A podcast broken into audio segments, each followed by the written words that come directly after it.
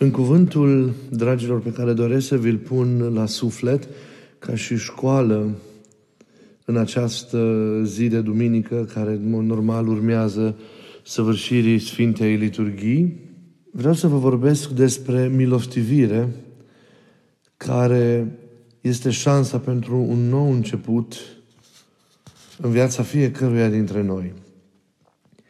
În textul Evangheliei de astăzi, am văzut un tată plin de durere, amărât, zdrobit de suferință, neliniștit și epuizat, care vine la Isus pentru a-L ruga să-i facă bine propriului copil. Un tată care a cunoscut toate aceste stări datorită faptului că le-a trăit nu cu referire exclusivă la sine însuși, ca preocupare exclusivă pentru sine, ci pentru altcineva. În acest caz, acest altcineva fiind propriul fiu.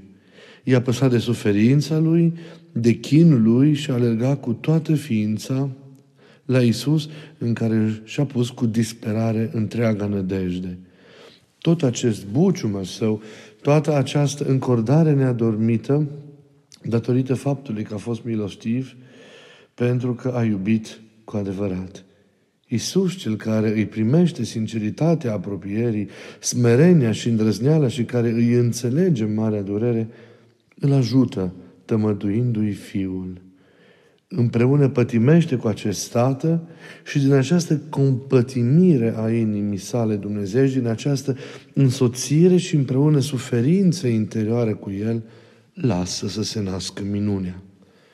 Acest fapt ni-l arată pe Domnul milostiv, atent mereu la durerile noastre, receptiv față de frământările, căutările și neliniștile noastre, însoțindu-ne de fiecare dată cu răbdare și înțelegere față de toate stările și situațiile în care ne-am aflat. Și aceasta pentru că ne iubește. Ne iubește mult. Ne iubește cu, cu, cu o iubire nemărginită. Iar milostivirea este poate cea mai splendidă formă în care această iubire se manifestă și ajunge la noi. Ziceam deja, ca bunătate, ca iertare, ca înțelegere, ca nejudecată, compasiune, ca împreună viețuire, ca ajutor, ca însoțire răbdătoare, ca șansă generoasă, chiar în ceasul în care totul poate părea pierdut, ratat. Faptul că El e așa ne dă, să știți, curaj și ține vie în noi speranța că niciodată nu e prea greu sau prea mult, niciodată nu suntem pierduți, niciodată nu suntem atât de departe încât să nu ne putem recupera. Cât timp e milostivire, șansa e posibilă. Da, când El e milostivire, niciodată nu e prea târziu. Important este să facem din această iubire revărsată a Lui iubire generoasă, deplină, discretă și necondiționată, chiar azi, șansa unui nou început. Întâlnirea cu Isus e în cele în urmă întâlnirea cu milostivirea. Privind milostivirea Lui mereu, experimentând-o cu adevărat în viața noastră, văzând modul minunat în care ea lucrează, să devenim capabili de a oferi apoi tuturor prin liturgia vieții noastre, prin slujirea noastră în fiecare zi, în fiecare clipă, asemenea. Să devenim și noi chipuri ale milostivirii, mâini prelungite ale celui care face bine, ale celui care lucrează spre binele, spre, lucrează în tot timpul binele în viețile noastre, oferind și necerând ceva în schimb pentru noi, asumând și nejudecând, nu așteptând ca cineva rănit sau frământat să bată la ușă, ci ieșind cu curaj, alergând noi pentru a-i căuta pe ceilalți, pentru a-i îmbrățișa, pentru a-i îngriji, pentru a-i face să se simtă iubiți. Să fim noi capabili mereu să uzăm înainte de orice de acest leac atât de bun și atât de extraordinar al milostivirii, de El și nu de armele rigorii, cum poate în virtutea unei dreptăți omenești am fi tentați de multe ori să o facem. Să nu uităm nicio clipă cât de bun a fost El cu noi, cât de mult a iertat la noi. Să nu uităm că milostivirea sa a fost o șansă și pentru noi, pentru a rămâne și noi în smerenie și pentru a ști să-i slujim și pe ceilalți cu deplină dăruire. Îndurarea Lui e infinit mai mare decât păcatul nostru. Leacul Lui e infinit mai puternic decât boala pe care trebuie să o trateze, să o trateze în noi. Există un text în uh, liturgia veche occidentală a Sfântului Ambrozie care, slăvind această milostivire a Domnului, care trebuie să ne schimbe viața și care apoi trebuie să se facă lucrare în noi înșine, pusă la bătaie pentru ceilalți, care spune așa, Te-ai plecat, Doamne, peste rănile noastre și ne-ai vindecat, dându-ne un leac mai puternic decât plăgile, o milostivire mai mare decât vina noastră. Astfel și păcatul, păcatul nostru, în virtutea iubirii tale, fără de margini, a folosit ca să ne ridice la dumnezeiasca viață. Și știm că de cele mai multe ori întâlnirea noastră care dă șansa unui nou început cu Isus are loc tocmai acolo, în păcatul nostru, dar are loc tocmai acolo și în rana noastră, în suferința noastră, în durerea noastră, atunci când este poate cel mai greu. Iubirea milostivă dă mereu șanse. Iubirea milostivă nu obosește să ierte, să înțeleagă, să fie aproape. Iubirea milostivă găsește mereu soluții Însă atunci, mai cu seamă, când situațiile par imposibile. Nimic nu este, de fapt, imposibil milostivirii, milostivirii adevărate. Într-un roman, protagonistul este un abate de mănăstire care trebuie să asculte confesiunea unui tânăr soldat german pe care partizanii francezi tocmai îl condamnaseră la moarte. Soldatul își mărturisește pasiunea sa pentru aventuri amoroase, își mărturisește păcatele și neputința de a se dezlipi de ele. Starețul îi spune că e necesar să se căiască pentru a obține dezlegarea de păcate, iertarea. Iar el răspunde, cum să fac, părinte, să mă căiesc? Era un lucru care îmi plăcea. Dacă aș avea ocazia, l-aș face, cred, și acum. Cum să mă căiesc de el? Atunci starețul, care este, iată, un chip al unei astfel de milostiviri, care găsește din iubire soluții atunci când situația pare imposibilă și care apoi stareța vrea să-l absolve de păcate, pe acest penitent marcat de destin și aflat acum pe punctul de a muri, are o străfulgerare de geniu și întreabă. Dar tu regreți că nu regreți? Și tânărul soldat, spontan, uimit, răspunde, Da, asta da, regret din inimă că nu regret. Adică îmi pare rău că nu m-am încăit, că nu am putut să mă căiesc, când am ajuns în acea stare în care inima să se frângă și să mă căiesc. Dar acest regret că nu regret deschide ușa lucrării milostivirii E mica licărire de speranță care îi permite preotului milostiv și iubitor să acorde, să acorde iertarea de păcate. Câte soluții în situații delicate nu găsește milostivirea? Iubirea e mereu creativă. Dumnezeu în forma aceasta atâtor soluții milostive se apropie de noi și de viața noastră. Dacă am înțelege mișcarea unei astfel de iubiri milostive, am găsit și noi soluții să înțelegem mereu pe oameni, să ne însoțim cu ei, să-i ajutăm, să-i sprijinim și să intervenim, intervenim concret în viața, în viața lor. Vă îndemn acum pentru câteva clipe să vă gândiți la pilda samarinianului milostiv, care ne este dată, samarinian care ne este dat exemplu de Hristos ca model pentru ceea ce înseamnă a fi aproapele. La întrebarea pe care Iisus o pune ucenicilor săi, cine e aproapele meu? Ne este dat acest om ca și exemplul. Ca exemplu datorită a ceea ce El a făcut. Ce a făcut El? El era străin de neamul și de credința iudaică. El nu s-a întrebat până unde se întinde datoria sa de solidaritate, nici nu s-a gândit la merite pentru viața veșnică. Atunci când l-a văzut pe acel frate al său zăcând, neputincios, în suferință, bătut și plin de răni. S-a întâmplat însă ceva ce ar trebui să se întâmple cu fiecare dintre noi, în inima fiecăruia dintre noi. Atunci când ne întâlnim cu semenul nostru în orice situație, i s-a rupt sufletul. Evanghelia în acel loc folosește cuvântul care în limba ebraică indica inițial trupul mamei și dragostea viscerală, maternă. I-a atins cumva la mărântaie în sufletul său, văzându-l astfel zăcând pe om. S-a rupt ceva esențial în el și a fost cuprins de milă.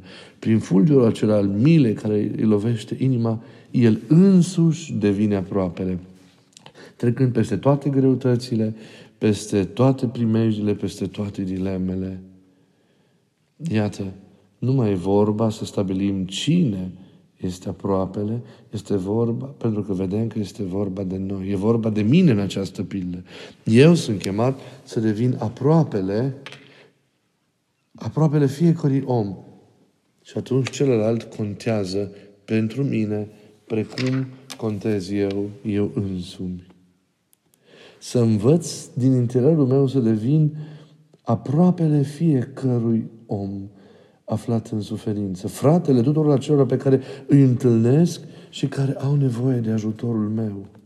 Și să revărs peste toți bunătatea, generozitatea, în formele mereu noi, mereu actuale, pe care iubirea, ca una care este inspirată de, de, de la cea dumnezească și care e creativă, formele în care iubirea mă va învăța să o fac.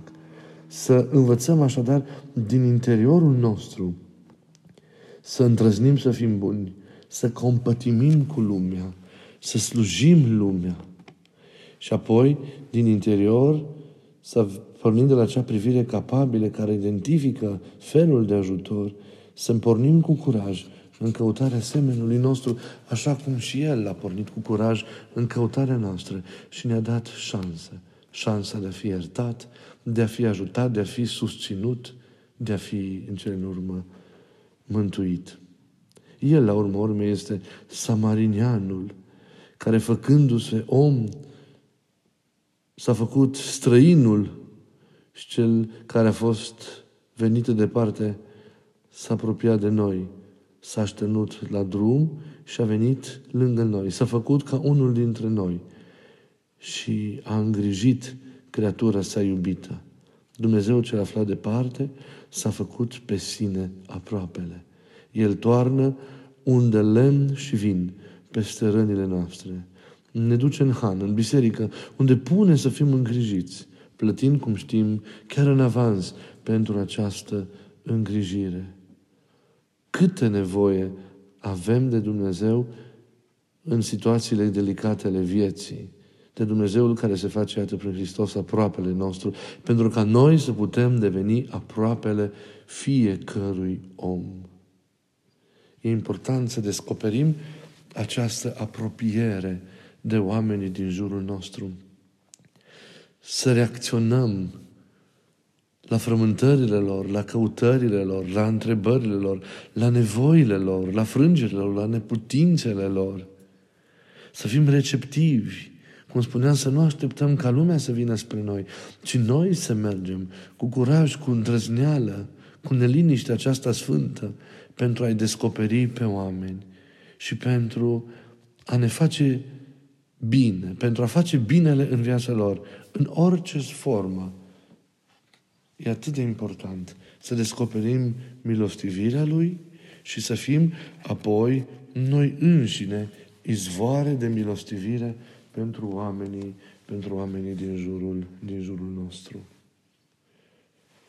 Ne uităm nicio clipă că noi suntem cei care înainte de tot și de toate am avut nevoie, nevoie de șanse. Nimeni și nimic să nu ne îndepărteze de oameni. Eșecul niciodată nu este, nu este fatal. Nu este un capăt de linie, ci poate să fie un nou început. Pentru noi, primindu-l de la Dumnezeu, dar și de la ceilalți oameni, ajutorul, și pentru ceilalți. Ce bine ne-ar prinde dacă ne-am gândit la confruntarea pe care Isus a trăit-o mereu și o trăiește mereu cu eșecul nostru, pentru a fi curajoși și noi în relațiile cu oamenii, cu eșecul lor. Ne gândim la Isus care l-a văzut pe un Petru care a pretins că nu-l cunoaște, pe un Iacob care voia putere în schimbul slujirii pentru împărăție, pe un Filip care nu a reușit să-l vadă pe tatăl în el și o mulțime de alți ucenici care erau convinși că totul s-a încheiat pe crucea Golgotei. Noul Testament conține multe exemple de bărbați și femei care au început bine și s-au împotmolit pe cale. Totuși, în noaptea Paștelui, Iisus i-a apărut lui Petru. Iacob nu mai este amintit pentru ambiția lui, ci pentru că și-a sacrificat viața pentru el. Filip l-a văzut pe tatăl în Domnul atunci când i-a arătat calea, iar ucenicii care disperau au avut apoi destul curaj să-L recunoască atunci când, afrând pâinea la capătul drumului spre Maus. De fapt, cred că Isus ne-ar spune fiecăruia acest lucru, că se așteaptă la mai multe eșecuri din partea noastră decât ne așteptăm noi de la noi înșine. Succesul nu este niciodată final, zicea cineva. Eșecul nu este niciodată fatal. Curajul este cel care contează. Isus nu se împotmolește în eșecul nostru, ci îl depășește și ne dă o șansă prin care, prin modul în care milostivirea Lui lucrează în viața noastră. Nici noi să nu ne împotmolim în eșecul semenului nostru. Să depășim orice greșeală a Lui și să turnăm unde lemnul iertării. Să descoperim orice rană și orice durere pe care o are și să turnăm peste ea unde lemnul facerii de bine.